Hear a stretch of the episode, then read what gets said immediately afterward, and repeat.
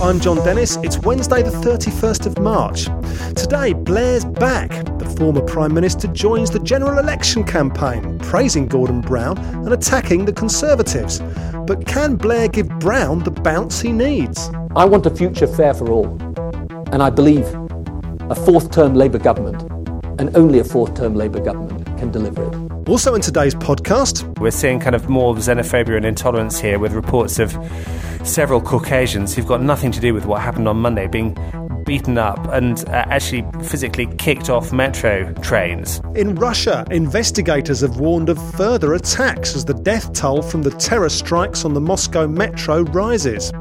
Plus, particle physics and the beginning of a new era of exploration as the Large Hadron Collider at CERN begins recreating the conditions just after the Big Bang. And you know, some people enjoy the ambiguity of it, and it might be that they're afraid of alienating certain markets or they're afraid of the judgments that people will pass on them. As Ricky Martin announces he's gay, how easy is it for modern pop stars to be open about their sexual orientation? First, our top story. Tony Blair returned to British politics yesterday with a speech at Trimdon Labour Club in his former constituency, Sedgefield. The ex Prime Minister praised the leadership of his former rival, Gordon Brown, and took apart the Conservatives' pitch to voters in the coming election. Britain's challenge today is not a 20th century one, and its politics cannot afford 20th century political attitudes. This country has to go forward with energy, drive, compassion determination, and above all, understanding. Closed minds close off the future. Closed minds would mean the challenge has failed, but it would also mean that the opportunity is squandered. This country faces big challenges in the future. I want this party, the Labour Party, to be the one able to meet those challenges. This country needs strong leadership. I want our leadership to be the one that gives it. There is still vast potential and promise in our nation.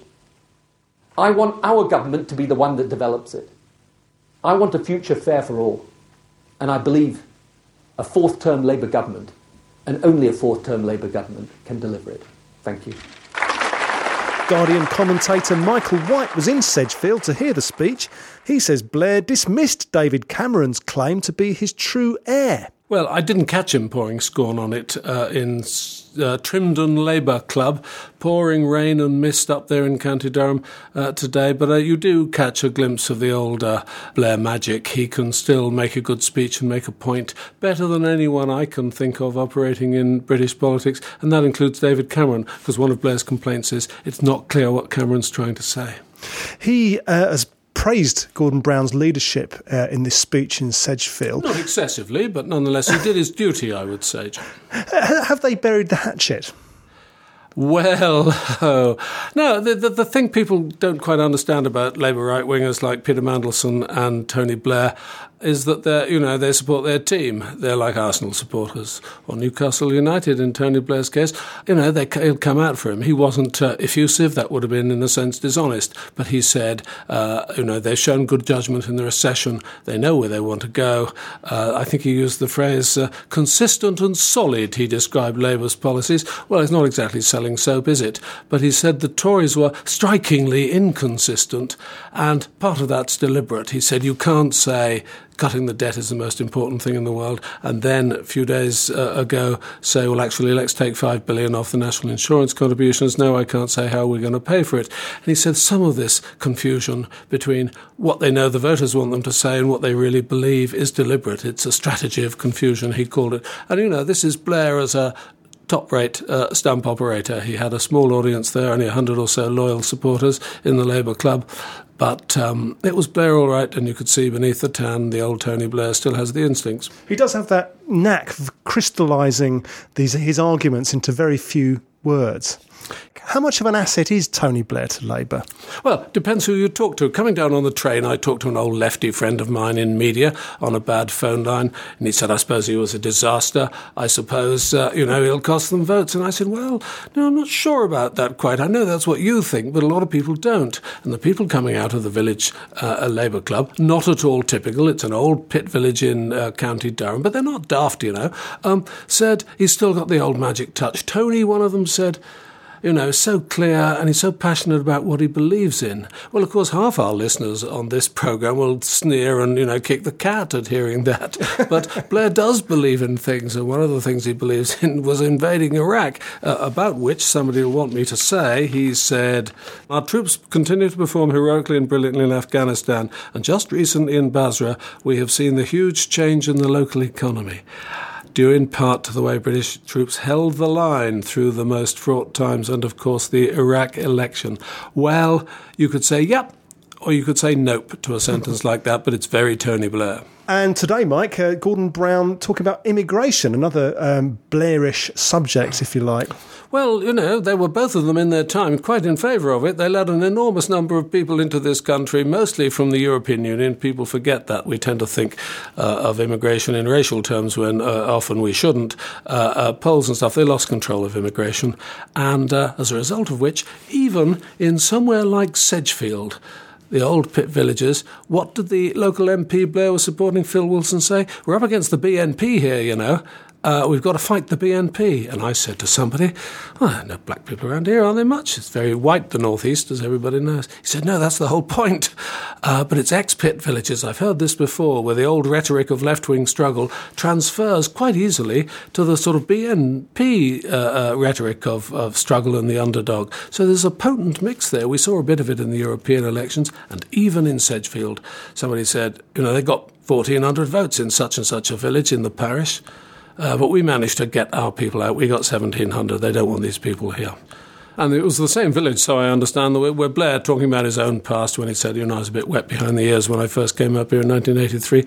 I looked a bit like the Milky Bar kid. We went into this really rough pub with John Burton, the man who picked him up, realised he had a winner here, made him the candidate, got him elected. Still there, he's still there listening to Blair, totally unchanged, unspoiled man expect Blair offered to put him in the House of Lords, but he's too smart for that. Anyway, he says, Burton says, We don't go in that pub. And Blair says, Oh, yes, we must go into the pub. And as they go in, the Milky Bar kid and his, uh, I think, an ex miner Burton agent going into this rough pub. You know, the music stops. It's the old Western cliche. And Burton whispers, No, whatever you do, don't order a Perrier water. Guardian Daily. News and reports from around the world. GPs, hospital doctors, and nurses are failing to diagnose cancer or not spotting it early enough. And these blunders by NHS professionals are harming the health of hundreds of patients. That's according to a new report. Health correspondent Dennis Campbell has the details. This report details how NHS staff, everyone from GPs to hospital doctors to pathologists uh, to receptionists and medical secretaries, got the uh, got the diagnosis of cancer wrong or made blunders in the uh, handling of uh, diagnostic tests undertaken on patients suspected of having cancer, with the end result in the in all these cases that someone's diagnosis of cancer was delayed. That can sometimes be critical or even terminal. And how widespread is this problem? The research was undertaken by an NHS body called the National Patient Safety Agency. It looked at 1,650 cases of delayed diagnosis of cancer, which had been referred to it, complaints in effect referred to it by other NHS staff, doctors and nurses who were concerned that someone else hadn't been doing the job right. Uh, they analysed what about one third of those in detail, and they found that about a third of those ones looked at in detail, people had suffered harm of different sorts, moderate or severe harm, and a couple of people had actually died as a result of these errors. Why are these misdiagnoses happening? Partly because cancer is very, very hard to, can be very, very hard to spot. A lot of the symptoms of cancer, such as tiredness or bleeding or uh, weight loss are also the symptoms of sometimes dozens of other conditions. So to give GPs the credit, there are over 200 forms of cancer and it can be very hard to spot when someone actually has cancer. But also some of these, as this report lays bare in, in actually painful detail, are the result of what the, the NHS tells me today are called system errors, but actually are things are basically of human beings getting it wrong. Uh, for example, uh, a, a, biopsy taken from a patient being mixed up with that of another patient. Therefore, one patient who is who has got cancer being given the all clear, someone who doesn't have cancer being subjected to, uh, in one case, a very extensive surgery, which obviously completely unnecessary. Things like that going wrong. How does the UK compare on this to other countries? The UK sadly has a very poor record in diagnosing cancer. The cancer czar, Professor Mike Richards, estimates that as many as 10,000 people a year die unnecessarily because we're so poor at diagnosing cancer early. Part of that is down to patients either not recognizing symptoms or not acting on them, and an unknown number of other cases down to uh, doctor and other health professionals getting it wrong. What can be done about it? There are happily there are uh, now major moves underway led by the Cancer Czar and the Department of Health involving the Royal College of GPs to uh, improve uh, GPs' awareness of the symptoms of cancer, to encourage them to use things like specialist forms of software IT to basically to to aggregate a patient's symptoms and looking at the number of times, for example, they've presented with the same symptoms to calibrate the risk of cancer and then say you should be referred on to to hospital for further tests. So there are things going on, but we are still way way below below the European average and behind many, many countries, even in Eastern Europe, for this.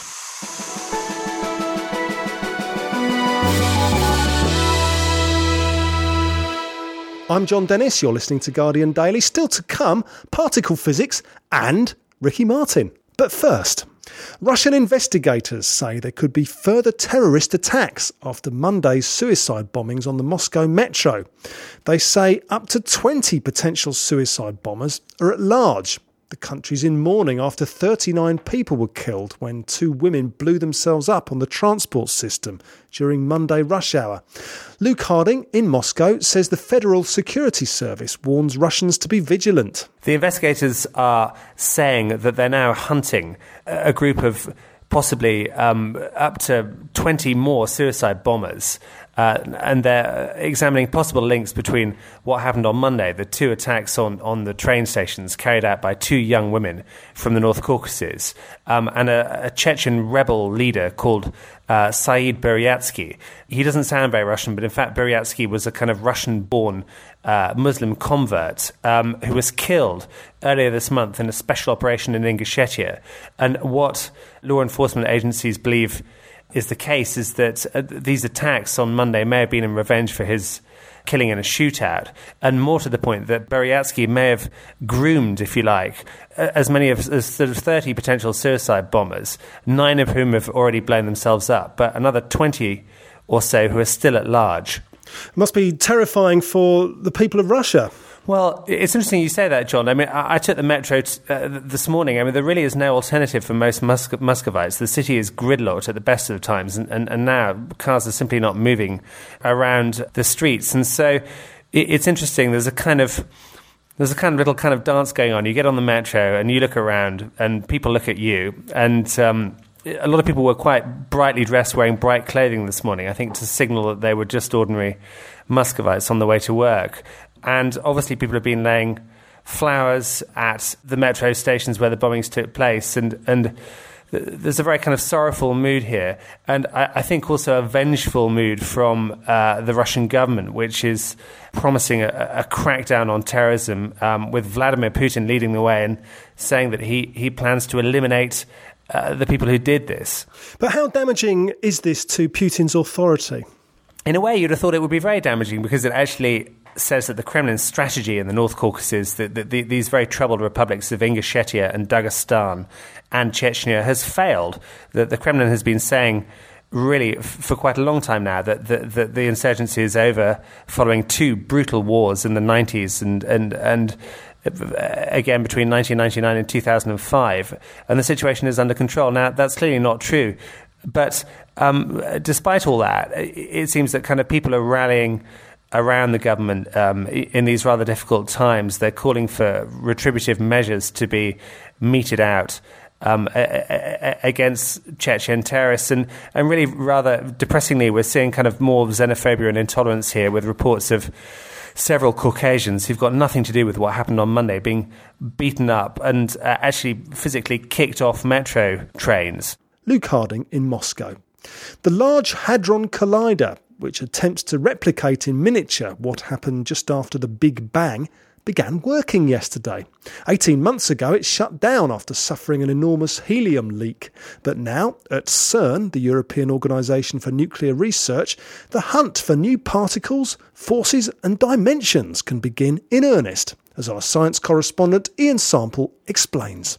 So, this is the biggest uh, most important physics experiment for a generation, um, certainly for the generation ahead, because there's really nothing like it. I mean, it, it is the world's most powerful particle collider.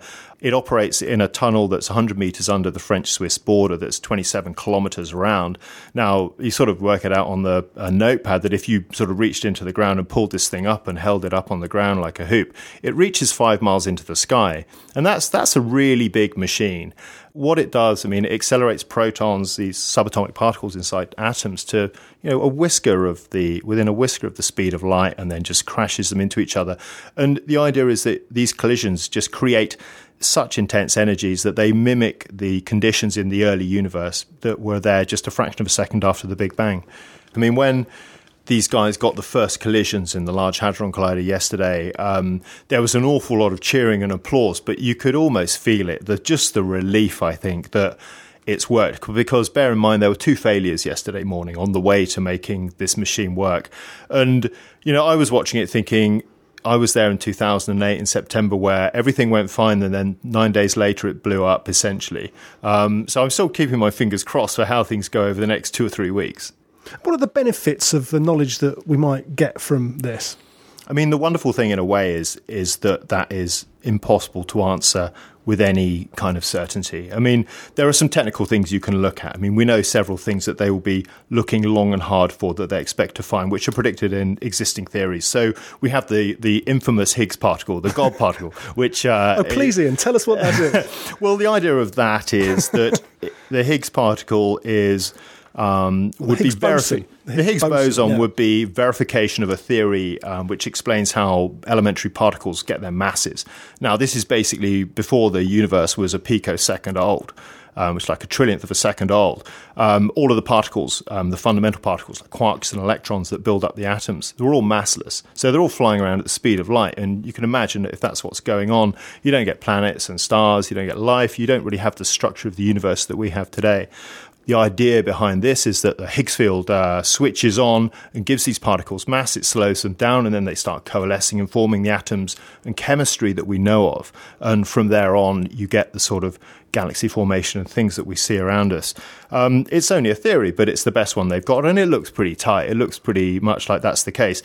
But the proof will be in finding that particle, and without that particle, you can't say it's true. And they've been looking for it for a hell of a long time without finding it. But That's they might not find it, might they? They might not find it. I mean, what they are almost certain of is that the energy range that the LHC will look at will find what does do that job, whether it's the Higgs particle or not. Now, there might be something else out there that does the job of uh, giving these particles mass. Uh, we know something does it, or we wouldn't be here.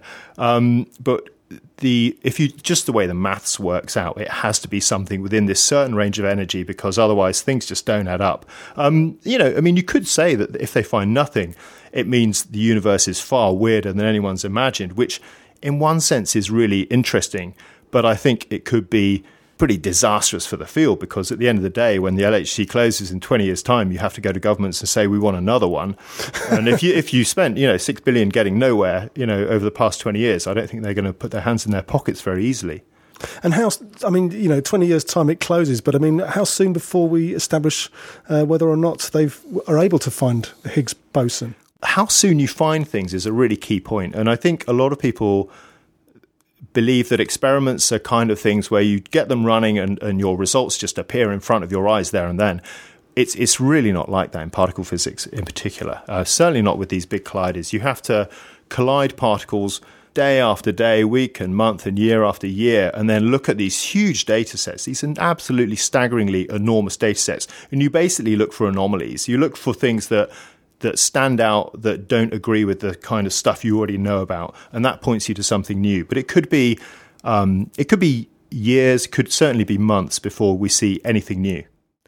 Ian Sample. And from Large Hadron Collider to Living La Vida Loca.